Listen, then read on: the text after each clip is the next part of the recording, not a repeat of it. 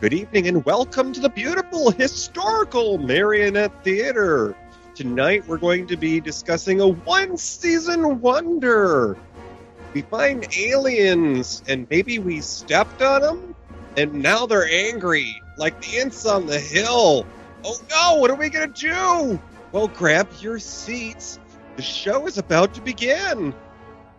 Oh, hey there, Topster. Mid February. How's life treating you?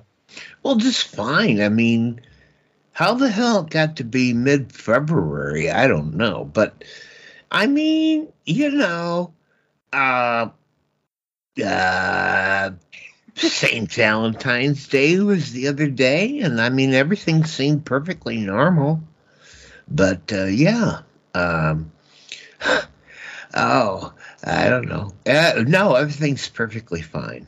So you know, um, I, I I know that uh, you're you're playing the the violin by yourself sometimes, but since it was recently Valentine's Day, let's just think back to maybe a, a happy moment with rose petals and whatnot. Oh, yeah. What what would you say is probably your fondest Valentine's or date moment? What what was the most romantic experience you remember? All right, okay, I can play with this. DJ, once upon a time, uh, I was going out with someone, and uh, Valentine's Day uh, came up, and uh, I went down from my apartment to get into my car, and I found on the seat uh, a little box of uh, those little hearts. Mm-hmm. Those little, like, you know, hard candy, horrible, disgusting hearts. Oh, the conversation. yeah, that had conversation. And, anyways, it was just a little tiny, nice little thing for Valentine's Day, and he had gone to the trouble uh, to somehow break into my car and uh, leave a little box of those things on the seat of my car. And, oh, happy Valentine's Day. oh well, you know, I mean, um, am I bad if if my my most romantic moment isn't necessarily with my husband? I mean, we've been together 14 years and we've had some wonderful moments, but you know, not everybody sees the same movie twice, and maybe. You, you know, you, you want that uh, experience that's on the cover of the romance novel. I mean, you know, I can't believe it's not butter. But I, I will say that one of the um, most unique experiences I had from a Valentine's Day was um, after I was newly single. I had just traveled to the east because I was I was living in Colorado at the time, and I went to the convention that I've dragged you to a few times, the Farpoint convention, and I came back. Now this happened to be around Valentine's Day, and when I came back, the person I was seeing at the time met me at the airport, picked me up with flowers and candy. Well, speaking of things that are heart shaped and rose petals, uh, our senior showgirl has got a lovely ensemble on tonight. Are you are you around, Miss Gertie? Well, yeah. What the hell do you think I'm doing here behind the concession stand, TJ? Jesus. Well, stirring Make Bloody your Marys, I hear. Do you know how long it takes you to start this goddamn fucking show? But as long as it takes to read your life insurance policy. I beg your pardon.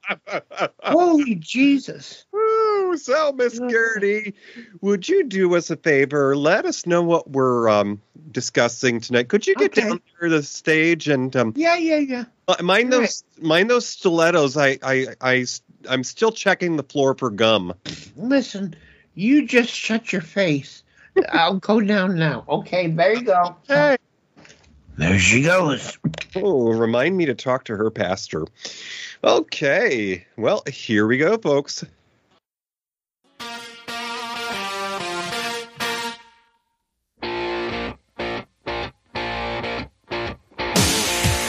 It's the the sixth decade of the 21st century.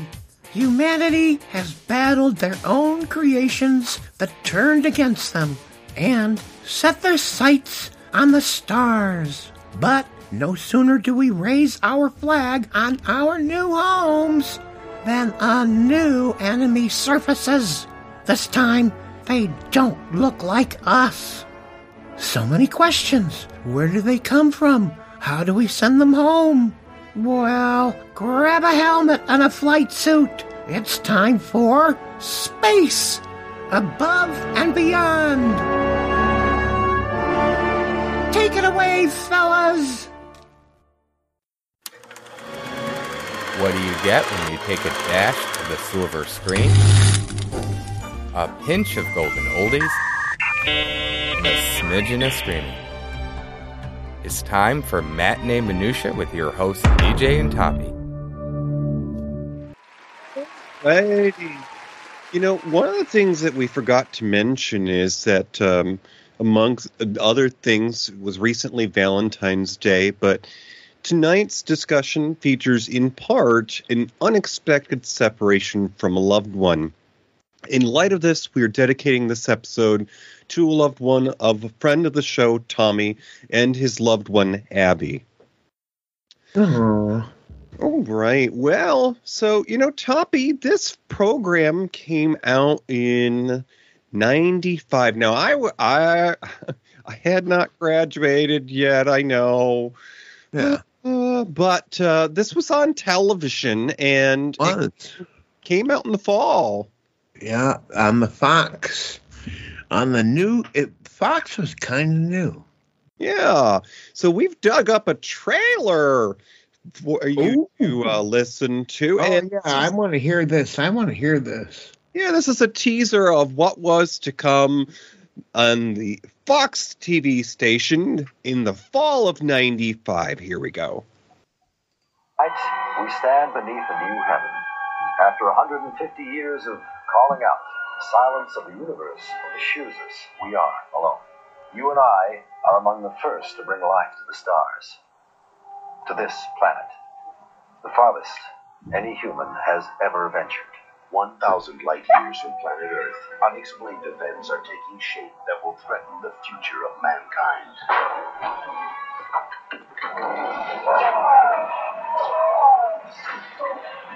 Now, three young cadets will begin training to take on an enemy the world never knew existed. I am here to turn you slimy civilian cesspool parasites into United States Marine Corps space aviators.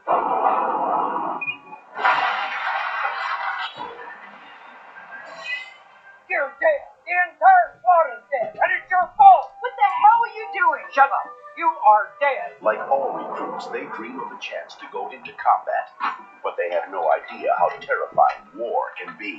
I can't leave. I will find you.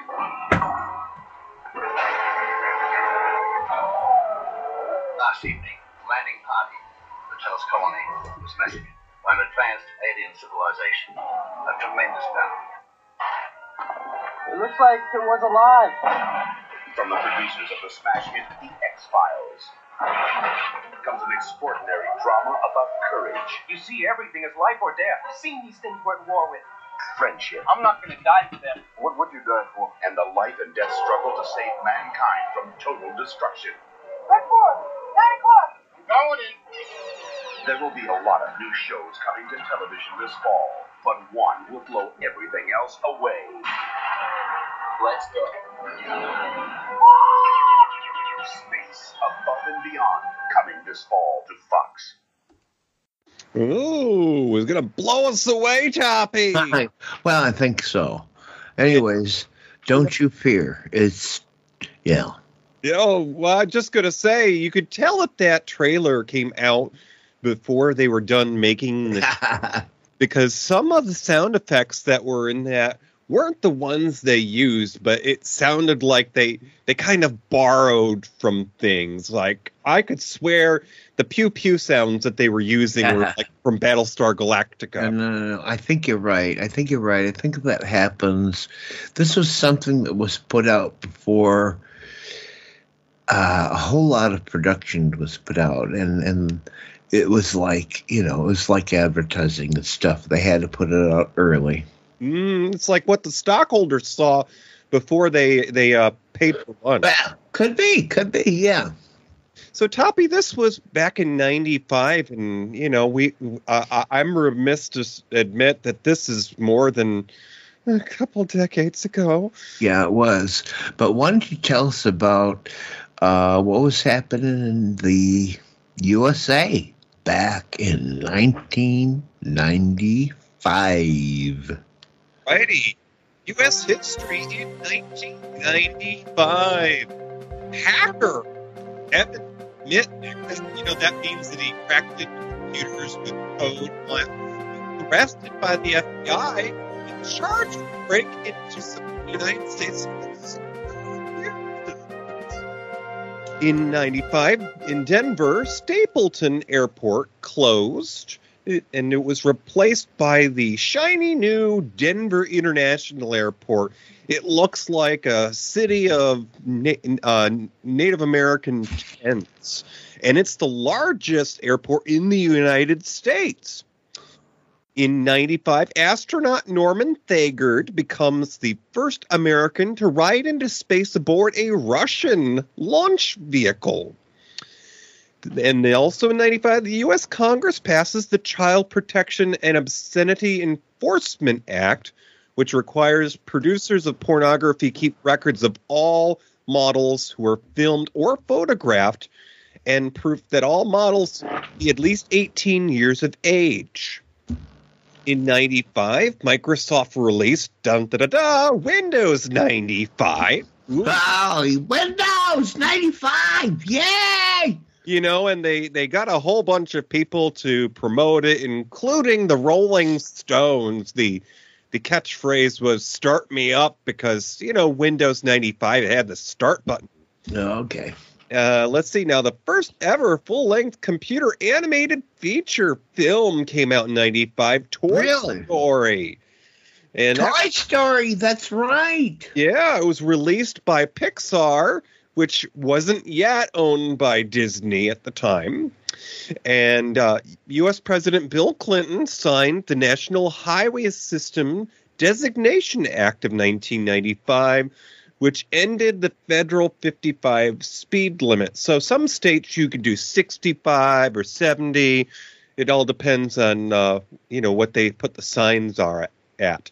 So, anyways, in '95, Toppie, we Yeah. had some people who were born and came into this world, made name for themselves, and they're still hitting the headlines. Well, Who are mostly. celebrities? All right, so uh, here's some celebrity voice at this time in '95. Why, it's Ireland Baldwin, model and daughter of Alec Baldwin and Kim Basinger. Did you know that? Uh, now she's just Mrs. Justin Bieber. So there you go. That's all we got for you tonight. Oh, okay. Well, you know, Alec Baldwin got kicked off the plane, and nothing else matters. no, no, it's fine. uh, DJ, uh, one of the things we like to do is um, just like our shoot tonight, Space Above and Beyond. Like, who was it going up against when it came out back in the day? Okay, so this was a television show. It was on the small screen back before they became flat screens. Yeah. We were still carrying around the big old tube boxes then, and pictures were square, not rectangular. Yeah, that's true. Uh, listen, I know because I watched these episodes and they were square. They were square, people. So in 95, the other programs that you might have caught on television that uh, might have been competing for your attention, well, to give you an idea of what was going on, Space Above and Beyond, when it premiered in the fall of 95 on the Fox network, it was featured on Sundays. It was on at 7 p.m., so maybe you'd had dinner and you know, you sat down with the family and, well, you know, um, maybe you're old enough to watch this because I don't know that you could have watched it if, unless you were at least in high school. I mean, in those days they didn't have the TV rating systems that we have now, and I don't think we had that marvel of technology, the V chip, yet. Not yet. Uh, so Sundays at seven on Fox was Space Above and Beyond. Now over on ABC, the American Broadcast Corporation, was America's Funniest Home Videos because Oh at the Jesus! time we could not take videos with a handheld computer. You had to have this big thing that you put on your shoulder Yeah. and yeah. eventually the tapes got smaller but it it was all about recording life's moments and um, well most of the time it was some poor guy getting kicked in the crotch Yeah, it really was. Listen, I just want to say, DJ, about this um, phenomenon that became America's Funniest Home Videos, is that you know it was before it was before the goddamn internet, and and and and and and, and they would play the goddamnedest, stupidest, funniest goddamn things. And all I know, DJ, is that they would play these episodes and I would laugh heartily uh, through the whole goddamn thing. Anyways, I'm ashamed to say that because I don't know why I'm ashamed, but I am. You know- Anyways, Oh, you know uh, i mean obviously the, the the poor men who were getting kicked uh that that yeah. that that got old quick. But the ones that I found the funniest were usually the old people blowing out their birthday candles and Okay. maybe getting spit everywhere, or the pet moments. I know, I know, but the the thing that's weird is that people don't understand that this is way before all these things were immediately available on the internet. Mm. All right, let's get on. Okay, so that was ABC. Yeah. Over on CBS, the future home of the Big Brother. There, well, it the the Sundays were pretty much the adult time because it was news shows. It was sixty minutes on Sundays at seven. Oh, And then over on NBC, the Peacock National Broadcast Company, it was Dateline. Now, uh, there there was uh, an odd duck in there because you know we got Fox, and that brought Yeah. us Simpsons, but there was a Uh-huh. little station calling itself the WB, oh God, yeah. and on Sundays the WB. Well, they were a little different because they gave us. Uh, an animated show. They gave us Pinky and the Brain. Yeah, I'm sorry. Everybody out there, I'm sorry. Ah! right. Uh, let's talk about the creators of this uh, uh, show, Space Above and Beyond. And what we got here are two people, Glenn Morgan and James Wong.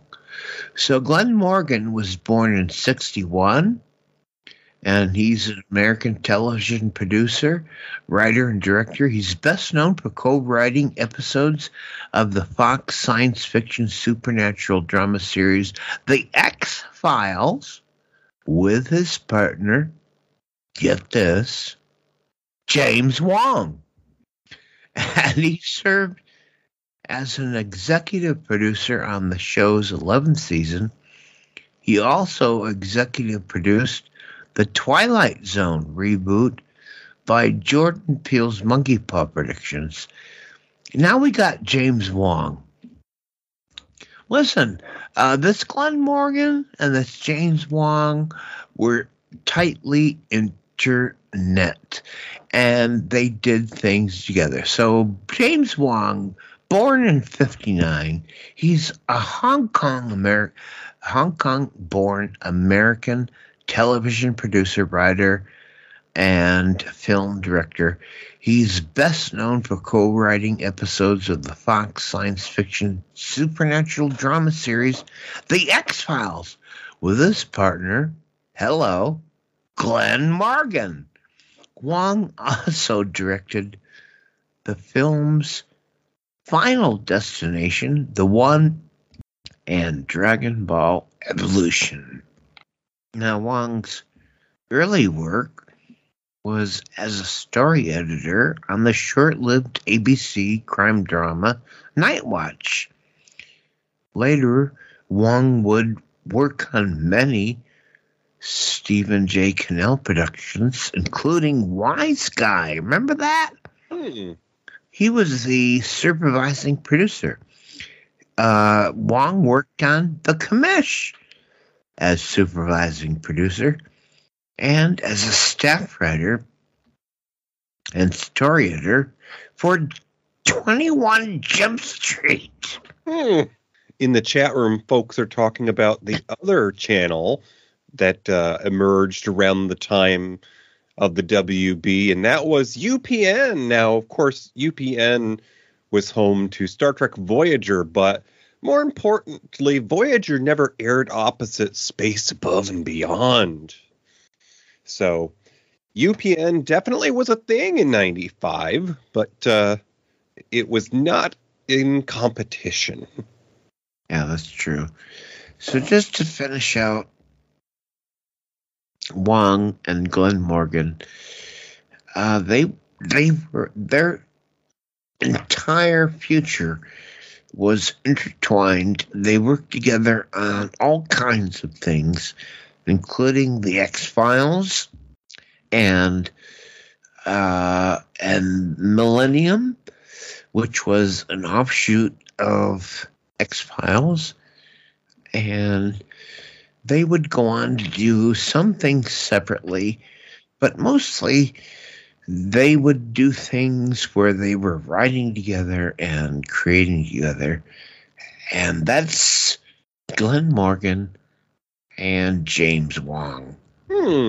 Now, if memory serves, and I didn't get to watch much of it, um, Millennium, which was sort of a, a spinoff of the X Files, dealt more with uh, like religious fanaticism and, and cult things, if I remember right. I think so. I think so. Okay, well, um, we are at about the halfway mark in our show this evening, so we're going to step on over here to our concession stand, where Gertie is serving up some special drinks that, well, they seem to have olives because they look like alien eyeballs. oh, so uh, we have uh, dug up a, uh clip here. It's a really brief one, though, but it's from the Oh. ep- the pilot episode of Space Above and Beyond, Oh. and this is the commanding officer giving his uh, sort of pep speech just as the squadron is about to go out on their first mission. Have a listen. Courage, honor, sacrifice. These are just the words they used to get you here. Now the only word that means a damn to you is life. Yours, your buddies. The one certainty in war is that in an hour, maybe two, you'll either still be alive or you'll be dead. For the next hour, here's your best chance of staying alive. Trojan asteroid belt trails Jupiter's orbit. Our objective is to hide in the debris. This may be as difficult as engaging the enemy. You're going to have to react to the pitch and yaw of the asteroids in order to keep out of sight, shielded from light on. The intelligence says they'll fly right by. and jump them. Now, nobody's asking you to wax their tails. Your goal is to stall them. Our forces at Groombridge 34 have doubled back and are right now passing through the Kali wormhole. If we successfully delay the enemy, we'll have reinforcements appearing from behind them and out of the sun. And that's when we teach them something every human knows. Payback's a bitch. Now, I'm here because I've been in a knife fight with them. They come at you in groups. Check your six and they have a low angle of attack to keep your nose level. The Planes you've been issued have an upgrade in the retro thrusters. One more thing. It's okay to be scared. Okay. Back. Yeah. One of the things that the captain mentioned, or the commander, um, in his little speech there, is uh, some pilot speak, some, uh, you know, some lingo, some jargon. He said, "Watch your six. You have any idea what that means, Toppie? Well, uh, there was a little thing um, with uh, uh, the, the people, uh, or, or this universe, we could say, where uh, there were people who um, were birthed at the age of 18 and uh, they didn't have a history behind them. And uh, is that what you're talking about? No, actually, um, see, what I was referring to is that this is supposed to be sort of the Air Force in the future because it's just set in space with with pilots. And when the captain was speaking, it was military speak. He said, "Watch your six. Now, um, one of the things that pilots will refer to is position that something is to a target. So they'll refer to the places on a clock dial, an analog clock. You've got your your nine and your twelve and your three. And they they they actually probably use this when you were learning to drive. They tell you your position of your hands on the steering wheel should be 10 and 2 same idea so when a, a pilot is referring to your six it's your tail look behind you Right. Gotcha. Yeah, that's, uh, you know, when the battle scenes came up, uh, they would say, Your taint. It's your taint. Anyways, everyone was terribly. No, I get what you're saying. I get what you're saying. So, um, you know, we just heard about the series creator, Glenn Morgan, and his uh, writing partner, James Wong. And of course, as we all know, it takes a boatload of talent to put something together like a TV show, Space Above and Beyond. And so I'm going to um, talk to you about the leading man of this show. His character was Lieutenant Nathan West. Now, oh, yeah. we don't have um, the the call signs as they call them uh, on my my little cheat sheet here, but uh, they they referred to members of the team like a, a hand uh, of playing cards and two of the main players the the male pilot and the female pilot were king and queen. So yeah. Nathan west was king on the side of his aircraft and nathan was played by uh, up and coming actor morgan weisser. Yeah. now nathan or sorry morgan was born in venice california and he was son of German-born Norbert Weisser. Norbert. Norbert is actually was actually uh, a celebrated actor of film and stage. Now, Morgan's first acting role was in the 1984 film City Limits, which also starred Kim Cattrall and James Earl Jones, if you could imagine that combination. All right. In the five years leading up to Space Above and Beyond, Weisser would appear in eight TV roles, including guest appearances on uh, a favorite of my sister's, China Beach, which had uh, Star Trek Voyager's Robert Picardo on it. Uh, Oh, no, that went way back. China Beach went way back. oh, yeah. Now, um, that show ran, I think, from 88 to 91 ish, but it, Jesus. Yeah. Now, um, Morgan Weisser also had a couple of guest appearances on Scott Bakula's show Quantum Leap in the day. All right. And in the five years that would follow Space Above and Beyond, Weisser would appear in nine television programs, which included guest appearances on, you guessed it, The X Files. Gee, how'd he get that gig? He also was in a show called Nash Bridges, which I believe had, um, oh, uh, the star of um, Miami Vice, uh, Don Johnson, and um, I think, um, oh, Cheech Marin. Uh, so that was uh, Nash Yeah, yeah, yeah. Yeah. Mhm. And then uh, Morgan Weisser also had uh, a guest appearance or two on uh, Matt Burlingame's favorite Charm. Oh, charmed, Matt, Matthew, Matthew, it's charmed. He's probably got a copy of Tiger Uh, in a minute. uh, And then he was also on NCIS. So Morgan Weisser um, has uh, kind of calmed down on his acting efforts. He he hasn't uh, appeared in anything in the last decade, but no. uh, to the point, he did get married in 2002. So, you know, acting is just sort of a side hobby, I guess. Um, now, to date, Weisser has 27 acting credits. Now, this might actually also explain why he hasn't worked in a while. His last role was in a 2010 Kevin Sorbo film. What? What are you insinuating? Um, well, Kevin Sorbo is kind of graduated from the yeah. Gibson class. so don't work with him. But it was a, uh Kevin Sorbo film called Abelar: Tales of an Ancient Empire. All right. And uh, Morgan Weisser today is all of 52. So There you go. put things into perspective. I was about his age when I was watching him on TV. There you go.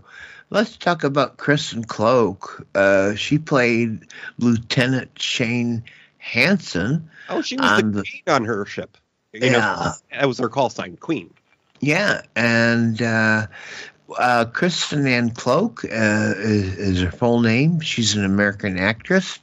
She uh, was in the main cast of Space Above and Beyond from 95 to 96 and has acted in several small parts of other TV series. She's known for her role as Valerie Lewton in Final Destination from 2000 and as Lee Colvin in the slasher film Black Christmas from 2006. Cloke frequently appears in productions written and produced or directed by her husband. Get this. Well, it's Glen Morgan. Bwah, bwah. So there you go. Uh, uh, her first feature film role was in the female lead in Megaville from 1990 alongside Billy Zane. Cloke's other credits include lead parts in Fugitive Rage and A Part of the Family. She has also had feature roles in Stay Tuned, Mistress, and the Marrying Man. Cloke's television credits include Wanika Road as Maybeth, Silk Stalkings as Anna Overstreet, and guest appearances on One West Waikiki, Cheers, Mad About You, Dear John, Murder She Wrote, Quantum Leap, and a lot of other series like that. Uh, in 1995, Cloke's breakout role came here on Space Above and Beyond as her role as Captain Shane Autumn. And uh, although the, se- the the series was canceled after this one season, uh, it resulted in her work as Melissa guest role in the X Files episode "The Field Where I Died," which was written for her. She later described the episode as a love letter between herself and producer Glen Morgan, her then fiance, now husband. In 1996, she received a Daytime Emmy Award nomination for her performance in the ABC After School special episode, The Long Road Home, in which she played a young wife who was difficulty relating who had difficulty relating to her husband's son. She played the reoccurring role of Dr. Lara Means in the second season of Millennium. And on March 17th, 2000, Cloke starred as Valerie Lewton in the film Final Destination. As of 2003, her most recent roles were in a 2017 episode of Lore in the 2017 film Lady Bird. Hmm. Now, some of those credits bring back memories, Toppie. Do you remember Silk Stalkings? Well, I mean, only that it was this thing late night on TV that I that I never got to see. That's all I remember. well, when I was still living at home, Friday nights, I would be allowed to stay up because I could sleep in the, the family room or the den, as some folks oh. call. You know that that room in our basement that was often covered with paneling Okay. Seventies and eighties. Yeah. And See, I you got to see that show? um I don't know that I watched Silk Stalkings specifically. I do remember commercials for it. Okay. But Friday nights, I would be watching USA up all night because it had Rhonda Shear and Gilbert Gottfried. And more often than not, they would air things like Weird Science. Okay. Yeah. I mean, I never, I never tuned into all that, but I know a lot about it because, well, I, I followed Gilbert Gottfried, and I, I know he did that stuff. you know, um, I think it's Rhonda Shear. She invented uh, that garment that you see at the checkout stands, the Ahh Bra, because ah! it's supposed to be so wonderful and comfortable for women folk. Anyway, so continuing on with our discussion of the cast of Space Above and Beyond, El Capitan, the captain, the guy in charge of this bucket, played by James, not Jim, because, you know, one was a musician, James Morrison, and he played Lieutenant Colonel Tyrus Cassius. Yeah. That's a mouthful. TC And, and short. yeah, can we say, DJ, mm-hmm. that the cast of this show were young and beautiful and handsome and pretty people? Oh, Right? absolutely. I mean, this was practically cast to be shown on USA. yeah, yeah, yeah, yeah. so, uh, James Morrison played Lieutenant Colonel Tyrus Cassius, or TC. He was born in April of 54 in the great state of Utah. That's the the place to the southwest of Colorado, and uh, a, he was born in a town called Bountiful. You know, it sounds like uh, paper towels or maybe candy bars. Bountiful. yeah, seriously. At age nine, he and his family moved to, for some reason, Anchorage, Alaska. I, Why I not? I have to assume that there must have been a job opportunity there. Uh, in the Yeah. 70s, he attended Alaska Repertory Theater. I, I don't know what kind of a bar of excellence there is there, but, you know, if you could remember your lines. Uh, then he spent a year studying in New York because, well, it's not Alaska. and in the 80s, he moved to the West Coast. So he's Okay. oh, he's he, he he couldn't figure out where he was going to be for a while there. Hell no. He poised himself on the West Coast. Where, that's where the action was happening, Mhm. DJ. He has been in several theater productions across the U.S. and as far away as London. You know, it was in the early 90s that he started to appear in a wide variety of TV shows, including comedies, drama, sci fi, and even horror. Some series of note include Frasier, Walker, Texas Ranger, Bob, LA Law, Doogie Howser MD, Quantum Leap, Monsters, Houston Knights, Werewolf, and the Oh. mini series North and South Book 2 Love and War. All right. And then even a short lived show called Automan. Now, in 95, Okay. I I remember Automan. uh, you, And uh, Listen, nobody else needs to remember Automan, but I do. Anyways, yeah, yeah, Automan. Yeah, I remember that. Yeah. We'll invite hubby onto the show, and you two can have an episode all about Automan. All right. in 95, he landed his first series regular in the role of uh, Lieutenant Colonel Tyrus Cassius McQueen, like Speed McQueen, on Space Above and Beyond. All right. That's our show tonight. Yeah, and after that, Yeah. in 96, he continued to appear in several TV shows, from guest roles to main characters, and he had a total of uh, 111 acting credits to date. Now, to, to bring you up to uh, you know more recent years, in 2014, James and his wife Riyadh Gal- uh, Galayan co-directed and produced the feature documentary "Showing Up."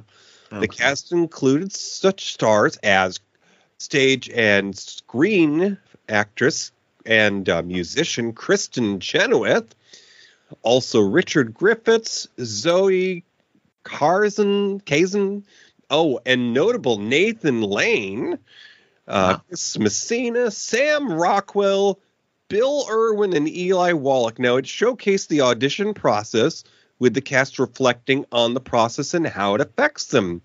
James Morrison has proven himself and continues to be a very successful filmmaker, playwright, poet, actor, singer, songwriter. So he is a jack of all trades. definitely. And we had um, other cast members. This was a this show had a, a big cast. Mm-hmm. It sure did. The full cast included Rodney Rowland as Lieutenant Cooper Hawks Tucker, Smallwood as Commodore Ross, Bill Hunter as President of UN. Uh, this was a shoe that had a big cast. Mm. and I uh, did not see this when it came out. Uh, I uh, only recently saw it now uh, as I was watching it for this series. Uh, DJ, did you see it when it came out? I did not see it in its initial run, although I knew plenty of people in the sci-fi uh, fandom realm, as I was uh, one of my most influential experiences of my youth was being in a sci-fi fan club, and uh, you know, uh, long story not so short, but maybe shorter. Uh, my folks trusted me with my friends because they were all people in their 20s and 30s who'd been to college and had their kids. So, you know, i- if my fan club that I was in wanted to go on a road trip to the Smithsonian, hell yeah, because I'm not going to be drinking or getting in trouble. Um, but yeah, they watched Space Above and Beyond, and I did not catch this until more recently, although I have it on good authority that this is a personal favorite, a friend of the show, Janet. Okay. Listen, uh, I didn't know a, a freaking damn thing about this show until I watched it. And uh, I, I wasn't sure about it. I, I mean, I'll tell you what it first reminded me of was Battlestar Galactica.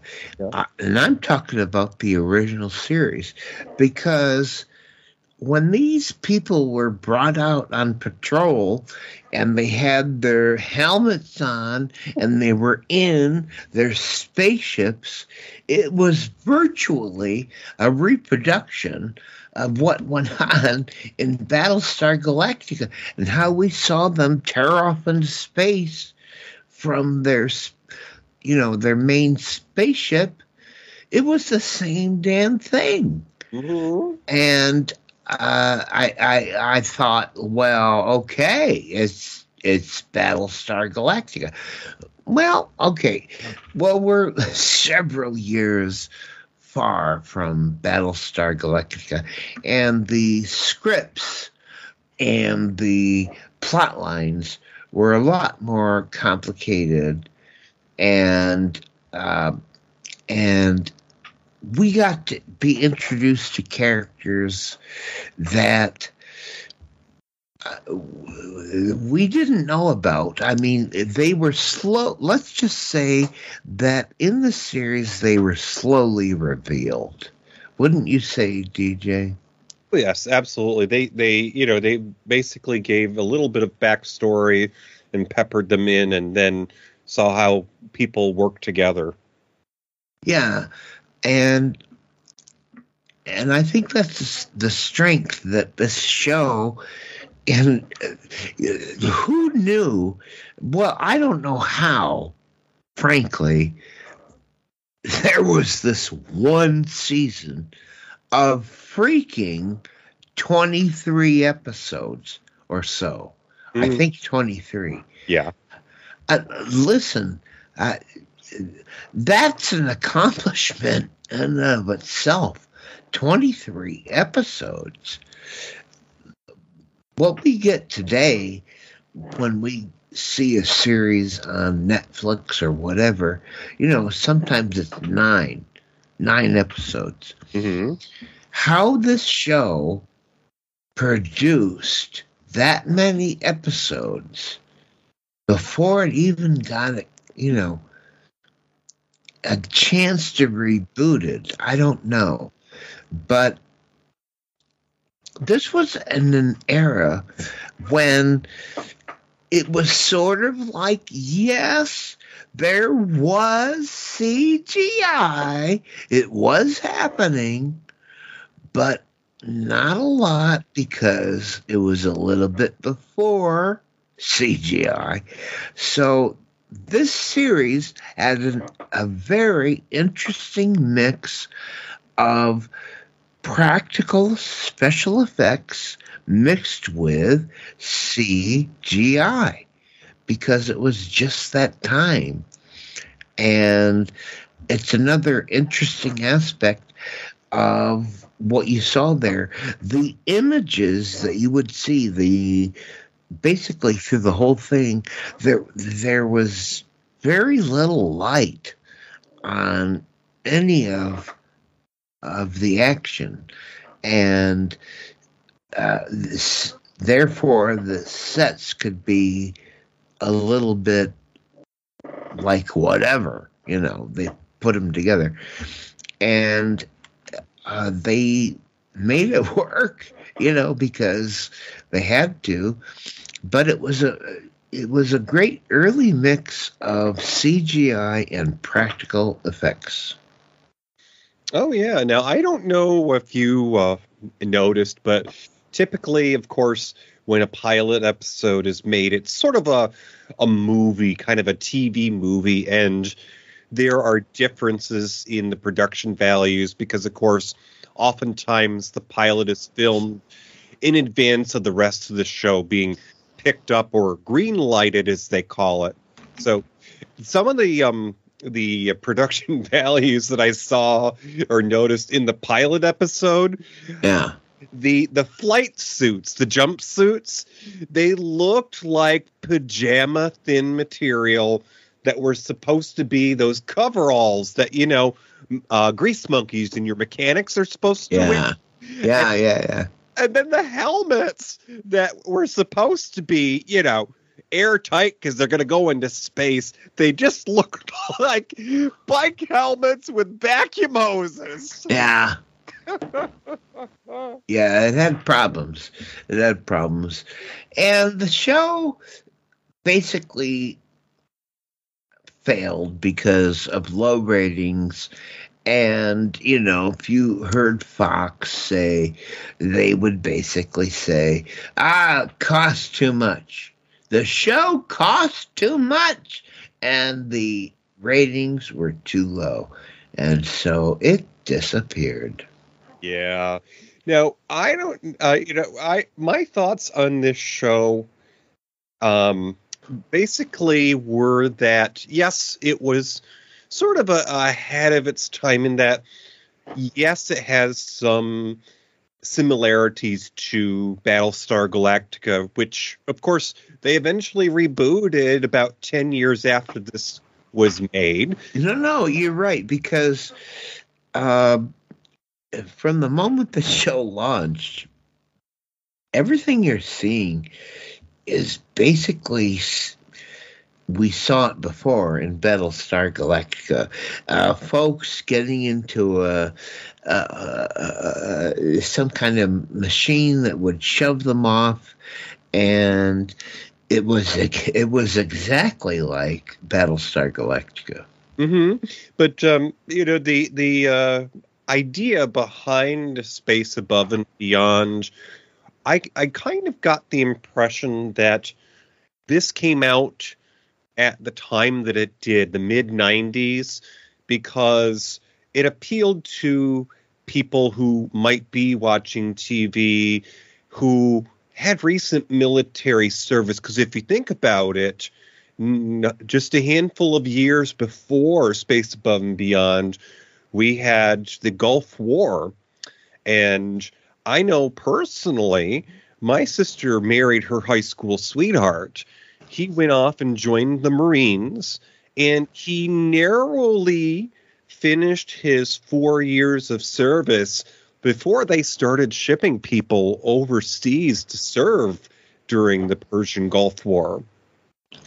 Well, you know, uh, DJ, that's true. Um, this series did seem to be an attempt to cash in on the appeal of the wartime military action of the Gulf War in 1980, 1991. And uh, uh, there, there did seem to be a relationship there, no doubt. hmm So some other things that you you may not pick up on, but uh, might find interesting, was that Space Above and Beyond was filmed in Australia, and the year before, in '94, a series of Hercules TV movies were Hercules, Hercules, Hercules. yeah, filmed Oh. in nearby New Zealand. Now, Yeah. that ultimately led to a six series eh, or six season series and a spin-off of course xena warrior princess that also had six seasons and uh, as we mentioned this uh, kind of wet the whistle for um, tv watchers because you know there are people who'd had recent military service and it, it uh, eventually spawned a reboot of battlestar galactica Yeah. um, now this feature this series featured a very dark and desaturated color grading and apparently inherited it from the cinematography of series such as the X-Files and Millennium, which were of course co-produced by the same team, but it was sort of taken to a greater extreme. Now, with the increasing affordability of computer systems with performance suitable for 3D rendering, Space Above and Beyond relied heavily on computer generated imagery for space scenes, with physical special effects still playing a significant role. The computer generated effects of Space Above and Beyond were created by the visual effects company Area 51 using NewTek, Lightwave 3D. And some of the models used, such as the USS Saratoga, the uh, the ship that they launched all their their fighters from, and the alien character car, alien carriers lacked detailed textures and bump maps, which gave them a strongly polygonal appearance. So, um, another thing that was quite interesting, I read, was the the miniatures, the models that they made of the the fighter craft there Yeah. Well, they they fell into some uh, some hands of the military. Somebody um, at the time that was uh, just behind the Iron Curtain that fell. Uh, apparently, some Russian authorities somehow got hold of some of the models for Space Above and Beyond, and they thought they were prototypes for American military aircraft.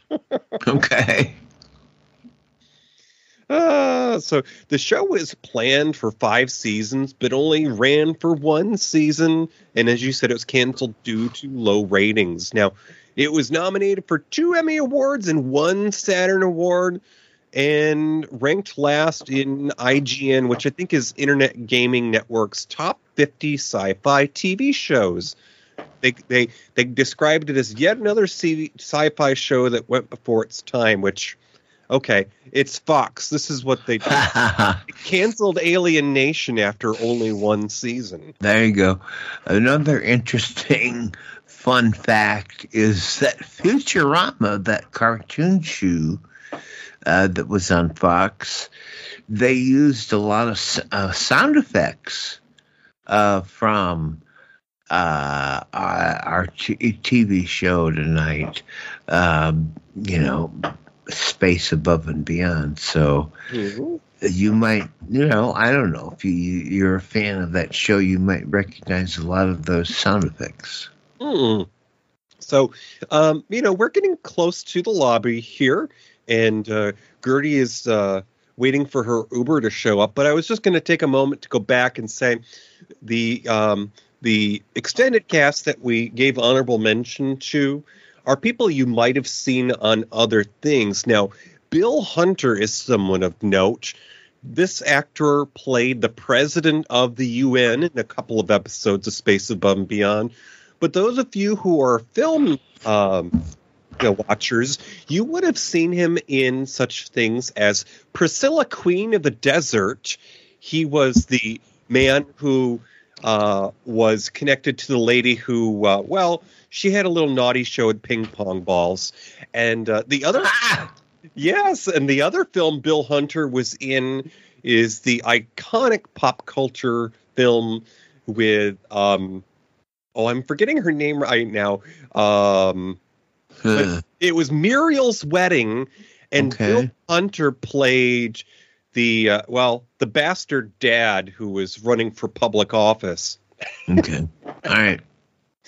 Okay, so Toppie, we are out here near the lobby, and this Yeah. is the time when we tell folks other things that they might enjoy if they liked Space Above and Beyond, or or maybe they're just hearing about Space Above and Beyond and are wondering what else they could get their All right. uh, meaty little paws on. So Yeah. I'll go first. I'm going to recommend a movie which is made just two years after Space Above and Beyond. This was a film that starred uh, Easy on the Eyes, Mr. Bedroom Eyes, Casper Van Dien, with Denise Richards and up and coming Neil Patrick Harris, who Oh my God, that little guy. yeah, who Yeah. finally grew up and uh, you know, more recent years he's doing a lot more work. But anyways, I'm going to recommend 1997 Starship Troopers. And the story is humans in a fascist militaristic future wage war with giant alien bugs. Wow, the alien bugs. Now, I saw this when it came out, DJ, and it was like, wow, yeah, boy, there was nothing else like it at the time. Oh, And it was just like an army slugging on fucking, fucking, uh, goddamn weirdo, uh, mm, you know, space aliens. I mean, and uh, yeah, that that was Starship Troopers. I mean, it didn't hurt that they had co-ed locker rooms, and that ever most of the people that um, uh, defrocked probably had done adult films. Okay, that did happen. You're right, DJ. that did happen.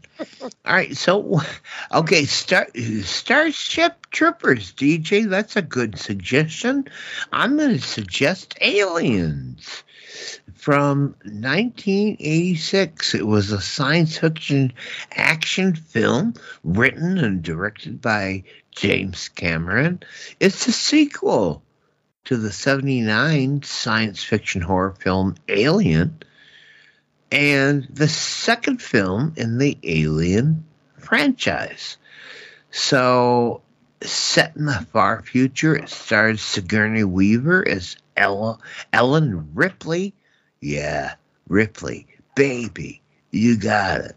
Uh, the sole survivor of an alien attack on a ship when communications are lost with a human colony on the moon, where her crew first saw the alien creatures. Ripley agrees to return to the site with a unit of colonial Marines to investigate. And that's where this this movie lines up. It's a military movie where we we see the military moving in on a threat, and and that's that's the thing I see an association with space above and beyond. A military unit moving in on a threat. There you go. Hmm. And I think this is the installment that has the traumatized little Goyle. Oh, yeah, because she, yeah, she says mostly. Uh, yeah, mostly. I don't know. She's anyways, a survivor, like Beyonce would say. yeah. Anyways, uh, no, that was a Aliens is a military movie of of, of this force going in, and that's what it is. Yeah. So uh, before we let the folks know what's coming up, I just wanted to give a uh, honorable mention here. In the chat room, we've had a, a recurring guest pop up here. Mr. V Money is in the chat room, and as we were discussing Starship Troopers, he happened to mention that that shower scene in that movie solidified my homosexuality. Oh dear, do you know what he's talking about, DJ? Can you? oh. Yeah, can you uh, elaborate? hmm Oh yeah, well you know it was that communal scene with the aforementioned possible adult film stars. Okay. So Toppie, you know um, we have this thing we do to tell folks about what's coming up next. Got a bag of coins here, magician left. Could you grab a reach up there on the shelf for me? All right, here we go. Here we go. Get those coins. Yeah. Hey, I'm gonna put that in the machine. Yeah. All right. Hey, little capsule pops out there. Ew. All right. Well, uh, listen, folks. Next time, it's a 1964. Believe it or not. Yeah, 64 wartime thriller. It stars James Garner and Eva Marie Saint. It's by the writer of Miracle on 34th Street, if you want to know, and noted author Roald Dahl. Uh, here we go, folks. Germans kidnap an American major and try to convince him that World War II is over so that they can get details about the Allied invasion of Europe out of him. Now, folks, next time it's a movie called 36 Hours. Hmm, and when that when's that going to be, Toppie? Oh, well, the next time we do this little shoe, Mar- Friday, March 1st at 9 p.m. Eastern. It's a Friday, folks. And that's when we do it. All right, a few steps closer to uh, Mother Nature waking up from her long nap. I hear. Kinda, kinda, kinda. Okay, Toppie. So before we uh, do the Beverly Hillbillies wave goodbye, peek over the balcony for me and let us know who is in the chat room. Well, we we really love uh, we do the show live, folks. Don't you know? And really, really do appreciate the people come by and participate live. And tonight we've got Billy Starsage. We've got Lamont Cranston. We've got Matt from Chubb's Gone Wild. We've got our pal Ty Hash Browns. And we've got V Money 7707. And we thank you all very much for participating and just hanging out with us. We really love it. Thank you. Oh, and a round of applause for our regulars. Yeah. All right, Toppie. Well, it's time for us to make like that old couple on the radio. Could you say good night the way Gracie Allen once did? Yeah, well, of course. Uh, good night, Gracie.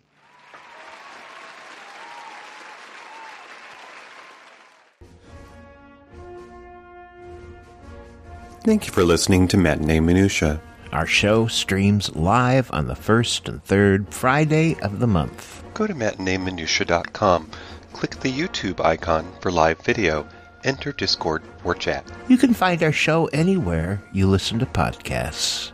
Visit our webpage at matineeminutiae.com. Tweet us on Twitter at Matinee Minutiae. Find our group on Facebook. Have an idea for a show? Or why not let us know how we're doing? Email us at matineeminutiae at gmail.com.